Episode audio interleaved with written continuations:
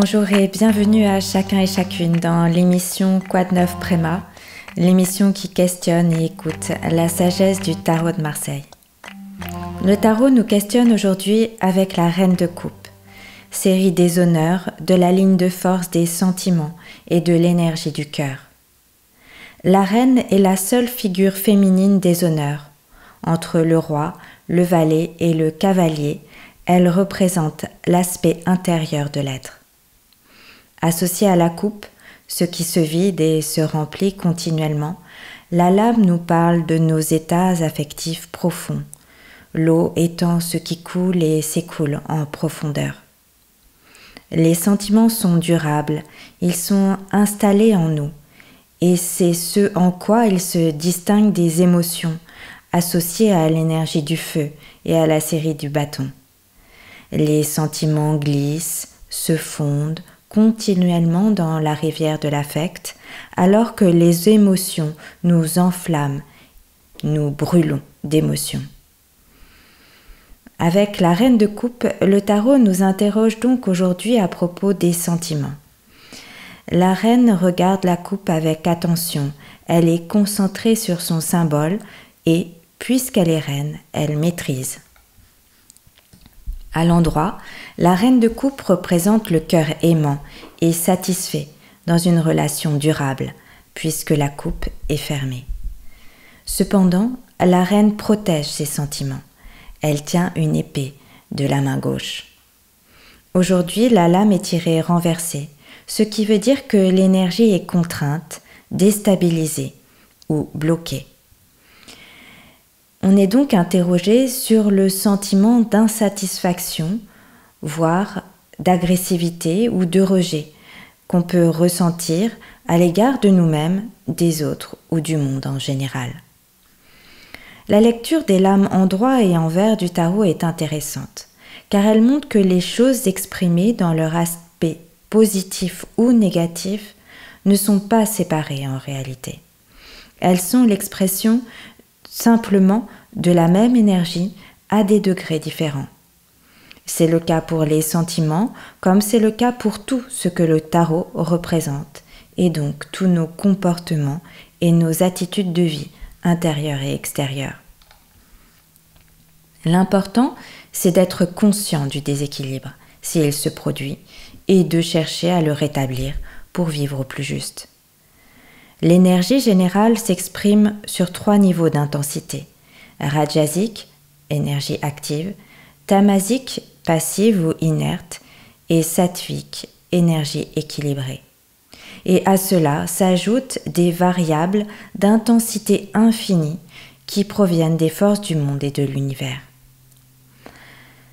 Ce qui veut dire que rechercher l'équilibre dans tous ces mouvements est bien plus qu'un défi. C'est un véritable idéal de vie. Et lorsque cet idéal devient le sens de notre vie, alors la force d'équilibre exprimée par cet idéal nous accompagne davantage elle nous permet de nous remettre sur pied lorsqu'on tombe. Elle nous encourage lorsqu'on se désespère. Elle nous illumine lorsqu'on s'assombrit. Parfois, à l'image de la reine de coupe renversée, notre cœur se referme et nous utilisons l'épée de la vigilance pour attaquer au lieu de nous protéger. Nous devenons insatisfaits, agressifs, possessif, voire même parfois malveillant. La tasse de thé douce et suave partagée avec ceux qu'on aime se remplit d'amertume, d'aigreur de poison. Interrogeons le tarot. Que faire lorsque la coupe se remplit de poison? Que faire lorsque le miel devient fiel? Et écoutons sa réponse avec une seule lame majeure, la lame du jugement, lame 20 tirée à l'envers. L'image de la lame du jugement représente dans la partie supérieure un ange entouré d'un nuage. Ses grandes ailes sont déployées, il tient un clairon. L'ange rayonne au-dessus de trois personnages, tournés les uns vers les autres, mains jointes et l'ange répand ces flamèches de lumière divine sur ces êtres en prière. Il y a trois aspects différents qui, qui apparaissent sur cette lame pour nous guider. D'abord, la demande de pardon et de réconciliation. C'est ce que représentent les trois personnages. Que faire lorsque notre cœur devient poison? Eh bien, tout simplement nous le pardonner et nous réconcilier d'abord avec nous-mêmes. Souvent, on s'enferme dans cette, dans cette insatisfaction, dans cette amertume, en pensant qu'il s'agit des autres, alors que le poison vient de l'intérieur de nous. Donc c'est important d'arrêter de divaguer dans le mental et de prendre le temps de se poser et de se dire maintenant, d'accord, je vois que je suis devenu poison, je suis devenue euh, en colère, je suis agressive avec les autres ou agressif, eh bien, je me pose à l'intérieur de moi et je me pardonne et je me réconcilie avec moi-même. D'abord, c'est le premier geste que le tarot nous incite à produire. Alors comment parvenir à cette réconciliation, à se pardonner soi-même? Parce que très souvent, en fait, on n'y arrive pas.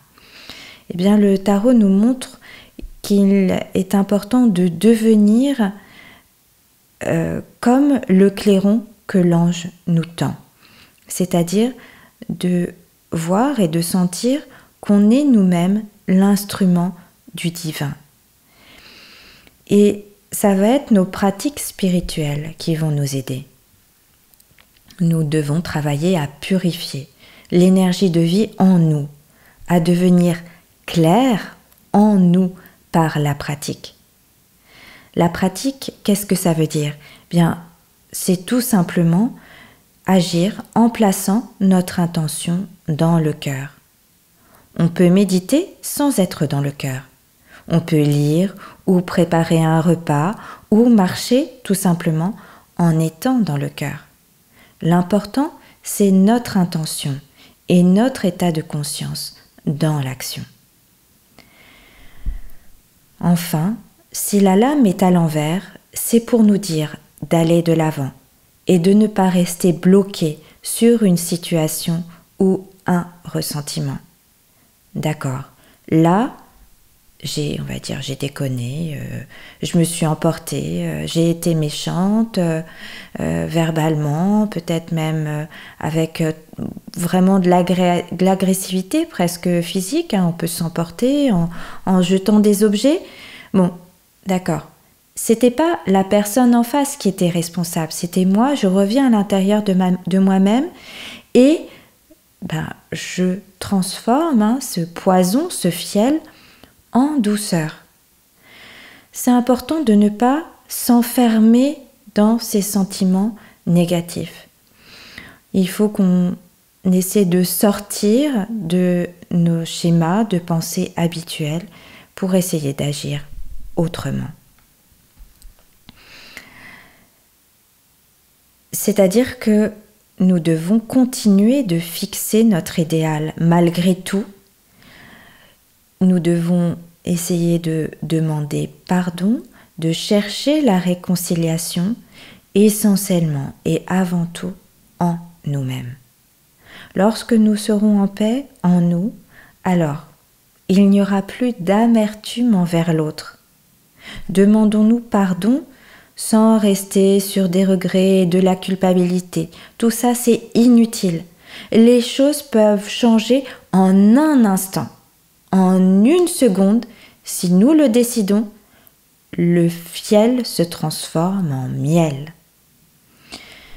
Essayons d'aller vers les valeurs élevées de la vie, comme l'amour et la paix.